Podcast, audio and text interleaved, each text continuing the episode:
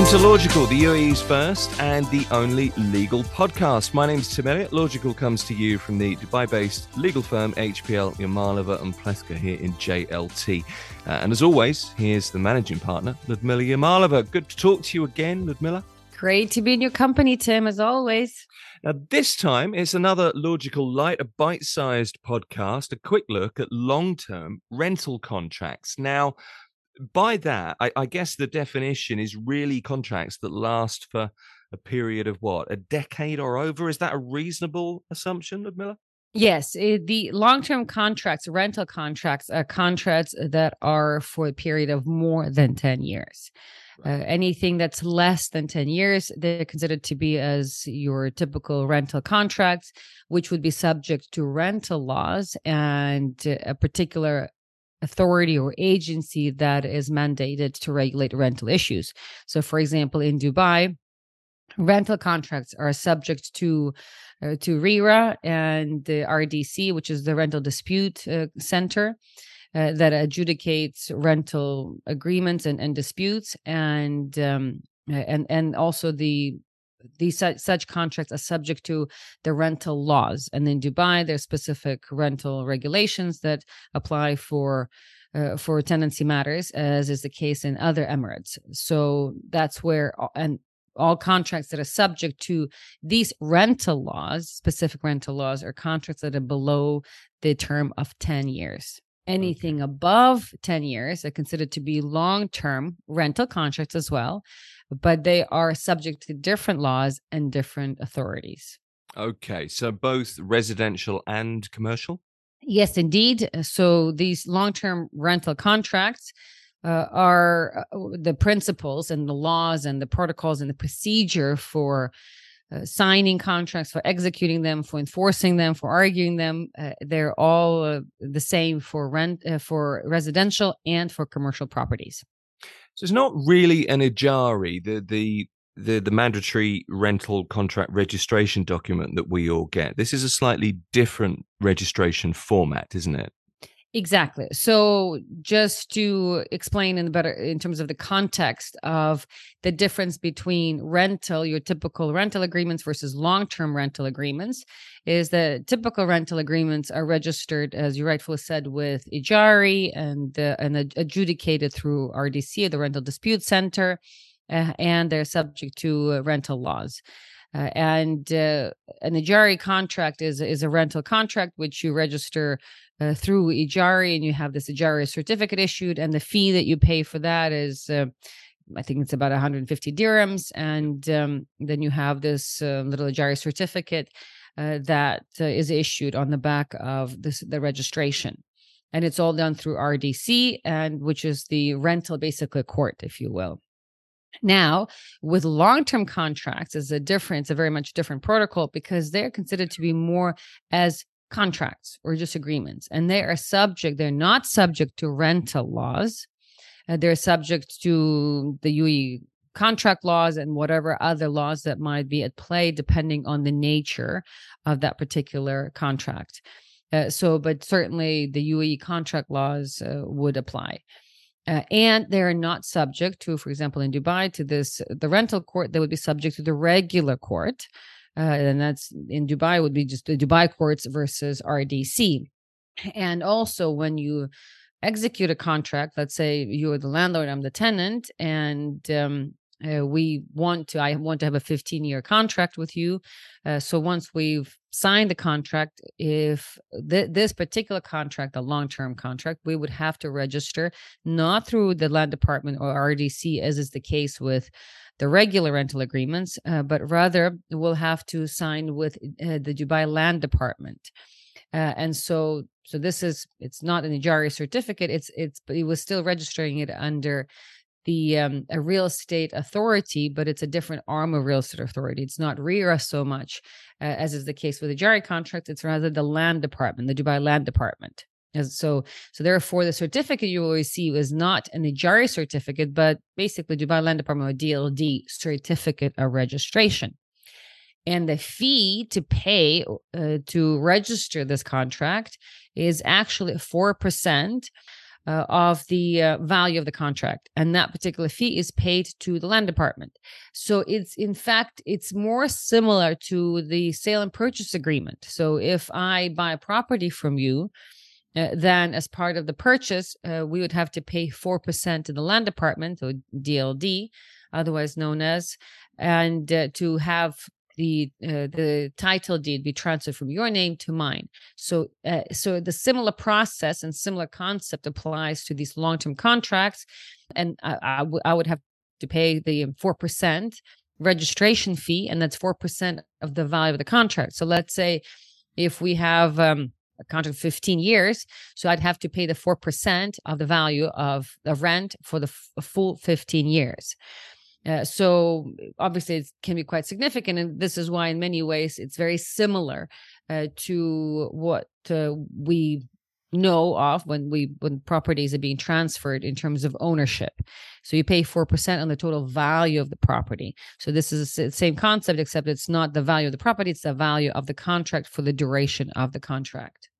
So, in terms of how a long-term contract is seen under the law, it's it's a contract that lasts uh, for more than 10 years is registered for a right to use. So that's kind of similar to a leasehold agreement, really. It, it, it is so it's it's a hybrid if you will so yes right. it is uh, to it's the right to use because obviously ultimately ownership wise it's still not your property mm. uh, but the process that you go through to secure interest in this property is more akin to when you buy a property and that is you register with the land department it would be subject to the same uh, courts and laws if there's ever a dispute.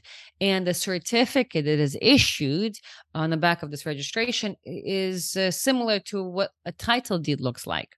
Right. So if I buy a property from you, the title deed um, basically uh, looks a certain format, which many have would have seen by now, and it say, states title deed. Well, so this uh, rental registration certificate looks very much like the title deed. It just has a different title to it. Hmm. It says a, a contract registration. Uh, but uh, look and feel is very much uh, similar looking documents from the title deed, uh, and uh, is uh, is therefore quite different looking from your typical ijari contract or, or ijari registration certificate. Yeah, so you're right in terms of it's still a rental agreement, it's still a rental relationship.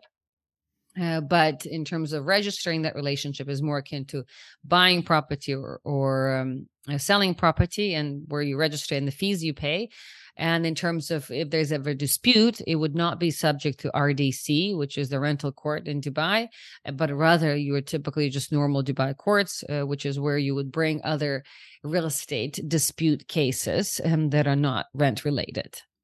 I guess it, what it means is you can project, can't you, more in, in a more long-term fashion. You can plan your your, your real estate life. Uh, who are contracts like this aimed at?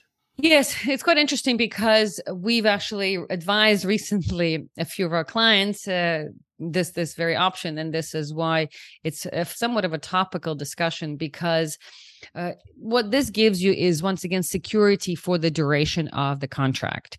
So if you sign a 15 year contract, ultimately you know that your right in being in that property is guaranteed for those 15 years. In other words, you as a landlord, if you wanted to um, increase rent, you could not un- unless it's provided for in the contract uh, ahead of time. For example, if we agreed on some sort of a, a rent increase every five years, I mean, we could do that. Uh, but you would not be able to increase rent beyond whatever is specifically stated in the contract at the time when we executed it. You could not evict me if because let's say you wanted to decided to move into the property yourself and that is one of the legitimate reasons for eviction normally with rental contracts here you would not be able to do this until the expiration of the, the rental contract which is let's say 15 years in our case in our example and if you wanted to sell the property you wouldn't be able to um, to do anything. You could sell the property, but the new owner would still be subject to the same contract, and that would still remain to be the tenant. Uh, so, uh, so these are some of the um, obvious benefits, uh, and um, uh, and this is where these kinds of contracts would come into play. However, where there's an additional benefit in particular is um, if you wanted to make certain improvements in the property right? And if you wanted to make these improvements fairly significant. Uh, so, where this makes even more sense is, for example, and this is what we've seen recently quite a bit for those uh, more or less kind of long term Dubai residents, for example, uh, people have um, uh, have developed affinity uh, for certain neighborhoods, for certain parts of town where they really love to live and they really, really want to be there. For example, some of these areas include Jumeirah, right? So they want to, they really like that kind of uh, the villa style and the, the old Dubai uh, lifestyle. But as uh, many would know, Jumeirah, for the most part, is not freehold. So, which means uh, foreigners cannot own properties. Uh, foreigners can own properties in freehold zones, and freehold zones are specifically designated as such. So, for example, the Palm Jumeirah is a freehold, the JLT is freehold, uh, downtown Dubai. But the Jumeirah area, and uh, that's just as an example, uh, it it is not freehold. So only Emiratis can own properties there and there's a lot of expats that have been living in those villas and in that neighborhood that that is predominantly Emirati owned and even often populated and they love that lifestyle. But um, those those communities and those houses and villas they were perhaps some of the original houses that were built in dubai and that's also one of the reason why so many uh, so many foreigners love living there because it has that sort of an old Dubai look and feel, and um, and it's it appeals that kind of vibe appeals to a lot of especially long-term expats. So they love living there and they just don't want to move out. But let's face it, because these buildings were some of the first ones to be built, they're somewhat dated and uh, some improvements would be very much desirable. But the landlord, for obvious reasons, does not want to be spending millions of dirhams to improve the property because the rent more or less remains the same. And even if they could charge more rent, they may not necessarily be interested in spending loads and loads of um, money to improve. And, and especially if um, if it's for, done for a tenant, the tenant would really know what improvements they would want, not so much, not necessarily what the landlord might want to improve. So, uh, so for the landlord to pay for the improvements that that specific tenant wants, it's often commercially difficult to justify or to mm-hmm. convince them. But in this case, if you are one of those and you one of those expats who really likes one of these non-freehold areas and in particular property where you might have already been living for X number of years, and um, you want and you have some security or confidence that this is that you're going to be in Dubai for let's say 15 years and you really want to make this your home, then this is where this long-term contract will come in, in come in handy. Because if you sign a 15-year contract as a tenant and you have the security that you are in this property for 15 years now as a tenant you could see how you could justify spending the the money to improve the property to your own liking. So instead of asking the landlord to do so. Uh, so here you could perhaps obviously with the landlord's approval which in many cases they would not necessarily object to, to to, have their property be uh, improved at somebody else's expense.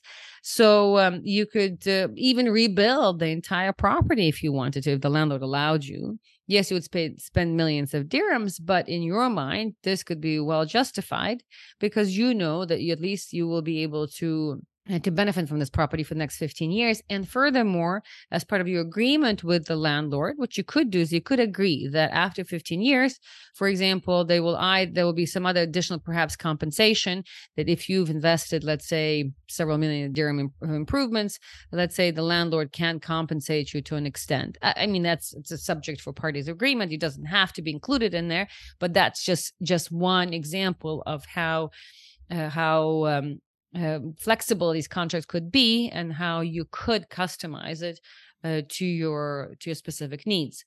Uh, and so and we have seen a number of cases recently like this and and lot, where expats just want to ultimately quote unquote own an, a non-freehold property. And and they come up with all sorts of nifty agreements where listen i buy this property it's going to be in the name of the but this is a really good friend of mine so it's okay they will i can trust them and uh, so even though I don't have the the title deed, but really I own it.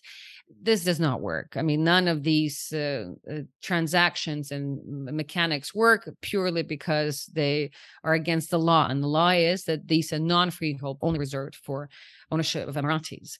So until that changes, any kind of undertakings that uh, ultimately aim to uh, to, to breach the law or to override the law or sidestep the laws will not be enforceable. So, but in the meantime, there is in fact a very nifty and reliable legal tool where you, for the most part, can assure your um, uh, your expectations and your commitment and the landlord's commitment in a fairly clear and uh, an enforceable way, and that is through these long term contracts. Uh, and this is the benefit of, of these contracts. And therefore, in that case, if you, there is ever a dispute, this will go to the Dubai courts just as a regular real estate dispute. And whatever, let's say, if you, let's say you have agreed to spending this 5 million dirhams to improve the property and then the landlord decides to evict you five or six years from from that point uh, in time this would go to Dubai courts, and uh, depending on the, how the contract is drafted, it, there's very high chances that you will get compensation uh, for whatever it is you've invested on the back of the landlord's uh, breach of the agreement. And that is another episode of Logical, a slightly lighter Logical. This time, the ins and outs of long term, a nifty way, actually, uh, to find the ins and outs of 10 years plus real estate contracts. As ever, on Logical, our legal expert was Ludmila Yamalova, managing partner here at Yamalova and Plewka in JLT here in Dubai. Thank you, Ludmila. Thank you, Tim. Find us at LY Law, social media, Facebook, Instagram, LinkedIn, TikTok. There's also an ever growing library of hundreds of podcasts, all kinds of legal questions answered regularly here in the UAE, and all free as well. Finally, to get a legal question answered in a future logical episode, or if you'd like to talk to a qualified UAE experienced legal professional, click the contact button at lylawyers.com.